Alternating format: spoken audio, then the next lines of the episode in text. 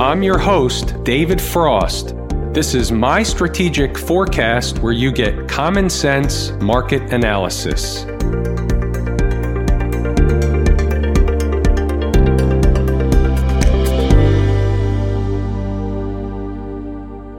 Today is Monday, August 10, 2020. We're looking at a daily chart of the SPY or Spider, which is the proxy for the S&P 500. What do we have on the docket today? The first order of business, let's just take a look at the daily chart, get our assessment from a big picture perspective, and then we'll drill down from there. So, on the daily chart, we have an important number on the screen. There's another number on the futures chart. We're going to get to that in a moment. 333.48 is essentially the gap that was filled last week. We've been trading over the gap. The longer we trade over the gap, the less significant this number becomes. They've already filled the gap. Within a day or so, it could be considered a recapture. Now we've traded over it three days in a row. Basically, the bottom line is I'll leave it up there for now.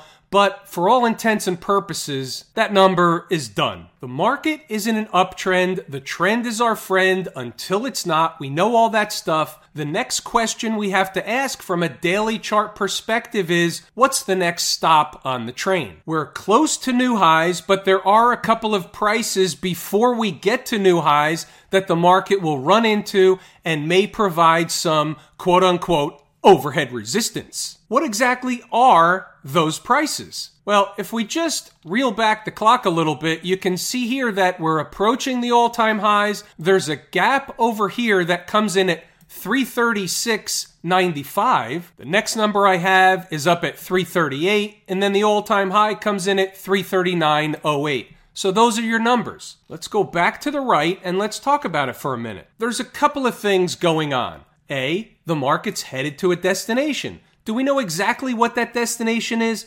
No, and we don't have to. I'll get back to that in a moment. The other thing that's going on is the all time highs certainly act like a magnetic force, drawing the market up either to, close to, or even through the all time highs. The final destination before some kind of a pullback may be above the all time highs, maybe short of the all time highs. We don't know. How are we to find out? We wait for a sign and or signal of a trend change, then we have something to trade against. Nothing has changed. We also said that we're in the zone in both price and time where the market can certainly put in a top, a turn, and the top, mind you, doesn't have to be a long-term top with a crash attached to it. A top is a top and it morphs into something else if it morphs into a longer sustained correction lasting many months or more, that's fine. We don't have to know that in advance. All we have to do is be able to identify the turn, and the rest takes care of itself. We don't need to worry about that until we see a sign and or signal of a trend change. Having something to trade against is paramount. It's quote unquote uber important. And by the way, there's nothing that says the market can't continue up for another few days, few weeks, several points. Having that awareness is basically the same thing as respecting the uptrend. Think of it this way the uptrend is akin to the team captain. As a player, you respect the team captain. You don't always have to agree with the team captain, but he's the captain for a reason. You respect the captain until proven otherwise. What's the other side in the short term? What happens if we wake up to a rug pulled out scenario? The market's trading down. Why would that happen? Primarily because of what? Turnaround Tuesday. I'm not saying that is going to happen, but it's an awareness. If you wake up to red, what's the deal? Inside the numbers members will realize and remember that 332 was uber important as well. So, for the purposes of this hypothetical conversation, let's just assume the market is trading down in the morning for some reason unbeknownst at this time, nor does it really matter. If it's trading down and they're below 333.48, for example, 332 give or take is the next stop, and if that doesn't work, meaning if that doesn't hold, they're likely to go down and finally fill this gap that will be filled at some point 330 to round things. It's actually 330.03. We'll just use 330. It's a nice big fat juicy round number. We have the northern case. We talked about those numbers. We have the southern case. We talked about those numbers.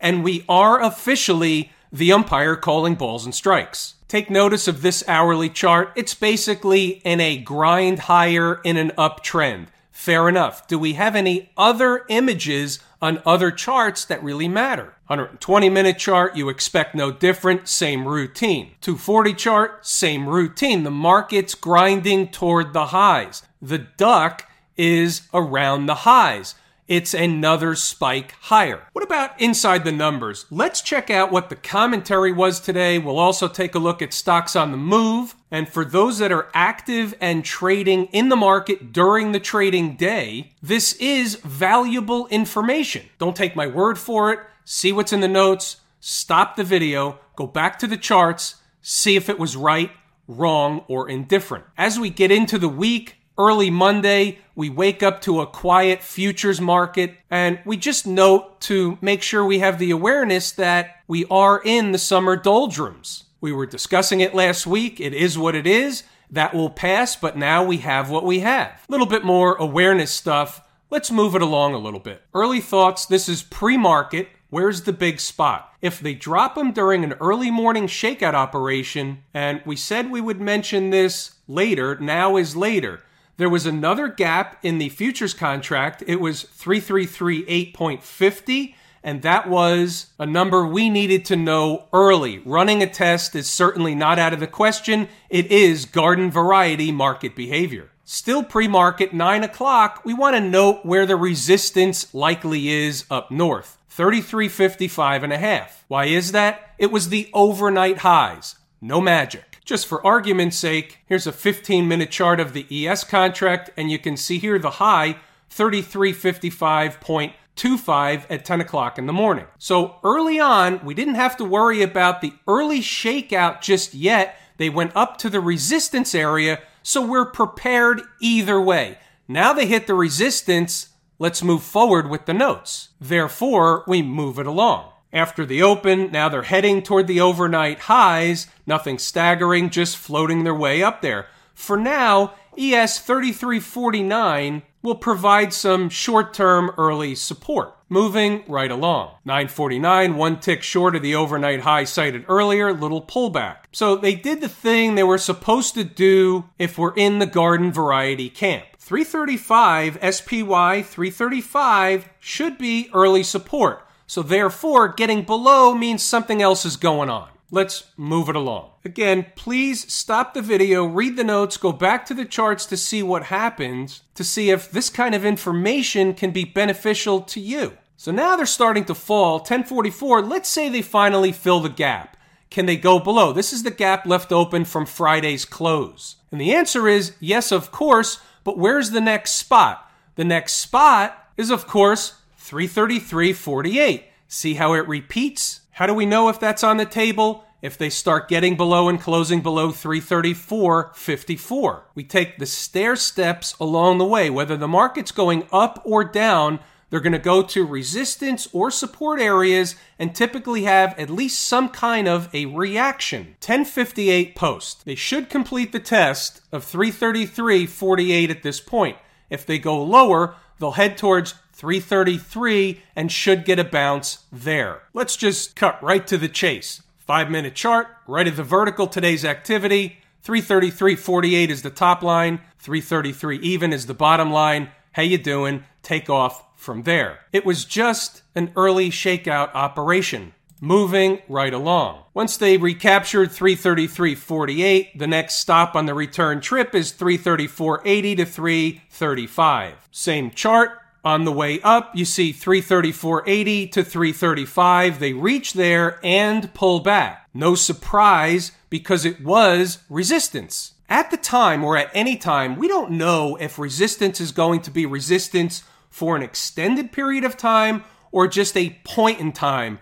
Resistance is resistance, and once reached, we begin to make the next assessment. That's how we analyze the market in real time. I talk a lot about breakup candles, even on a five minute chart. Look at this breakup candle. Look at the low of the breakup candle, 334.39, and you can see here the low here was 334.34. So they didn't close below it, but they turned around and all they did was run a test of this breakup candle low. This is on a five minute chart. And here's what I teach in the course, Lazy E-mini Trader, and I say it here all the time. What's here? Here is the continuing education. What I say all the time is all charts act and react the same way. Five minute chart, 60 minute chart, daily chart, anything in between and beyond. Doesn't matter. Moving right along. 1140 post. Why was 333 the number below the gap and why support? So I wanted traders to understand why that was.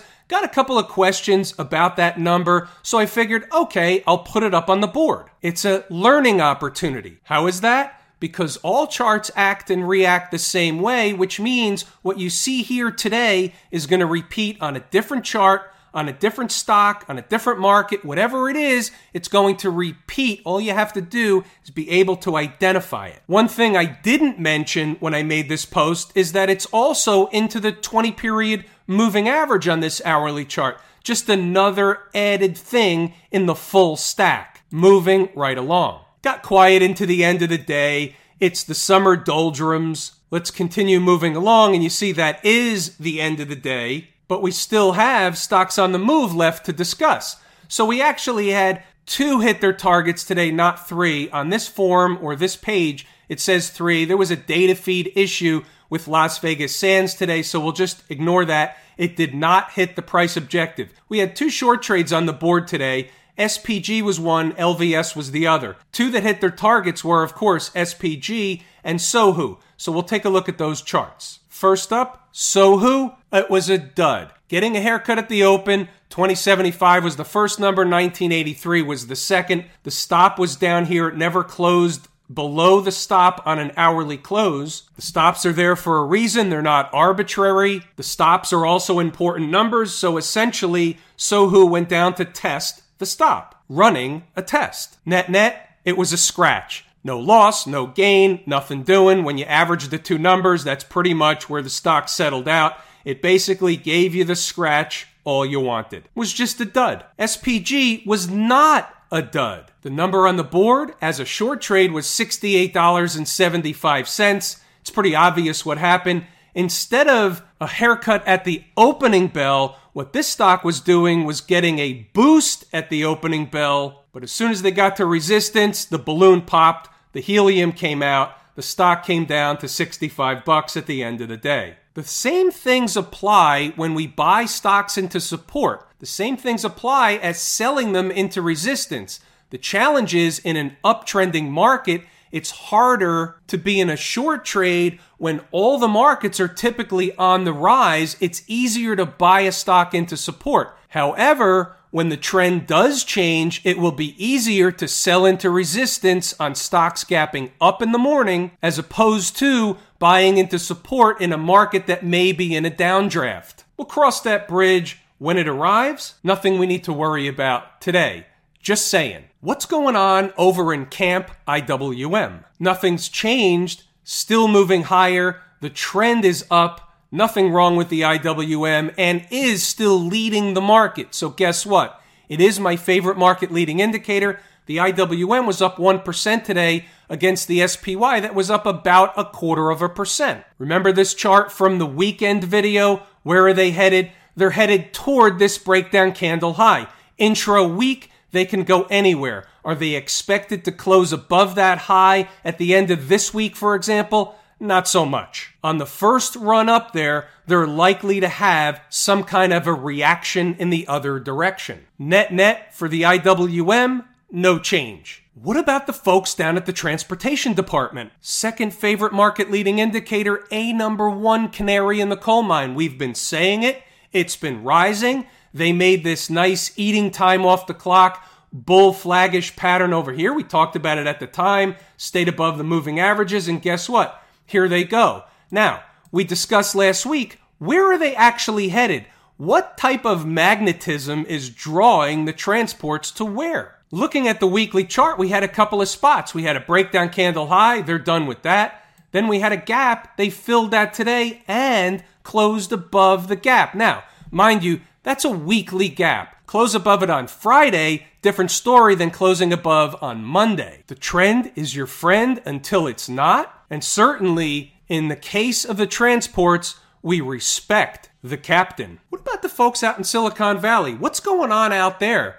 They're coming down while everything else is going up. What gives? Some money is coming out of the tech space. It's not necessarily running into the bond market. It's not coming out across the entire market. It's coming out of the tech space. But the IWM was up, the S&P was up, albeit not that much, but it was up. The Dow was up. It was the Lone Ranger on the downside was the Qs or the Nasdaq in the hole. What do we do with that information? Well, A number 1 is it's still in an uptrend, so therefore working off some of the quote unquote immeasurable overbought condition is not a big deal. They're near the all time highs. It's not a big deal. They're above all the moving averages. There's technically nothing wrong with this market. It's a puzzle piece. It's on the table for the fact that money is coming out of the tech space. Not the entire tech space, but it's coming out. So it's a puzzle piece and it's on the table. Could it be a tell?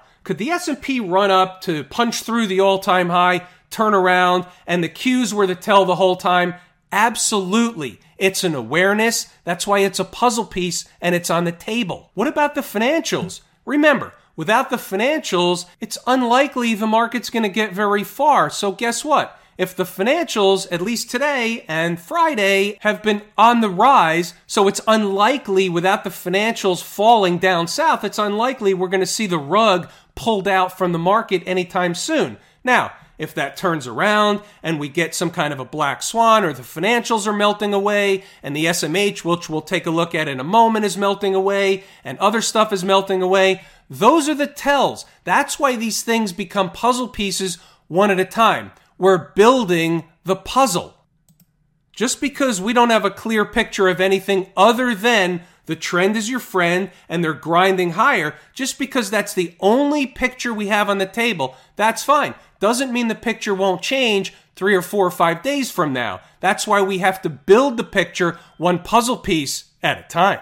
Speaking of Smashmouth, anything doing over there today? It was flat for the most part. Up 12 cents, down 12 cents is basically a rounding error. So it looks like the Qs, we're not going to make anything more out of it than we just discussed as it relates to the Qs. So guess what? I appreciate each and every one of you. Without you, these videos are not possible. True and accurate information.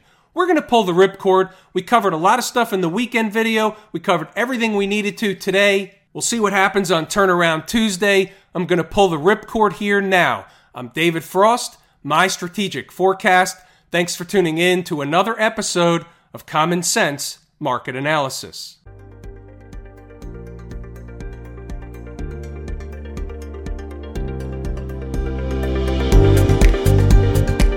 My Strategic Forecast is hosted by David Frost. Subscribe, rate, and review on your favorite podcast app, and please visit mystrategicforecast.com for more information. My Strategic Forecast is common sense market analysis.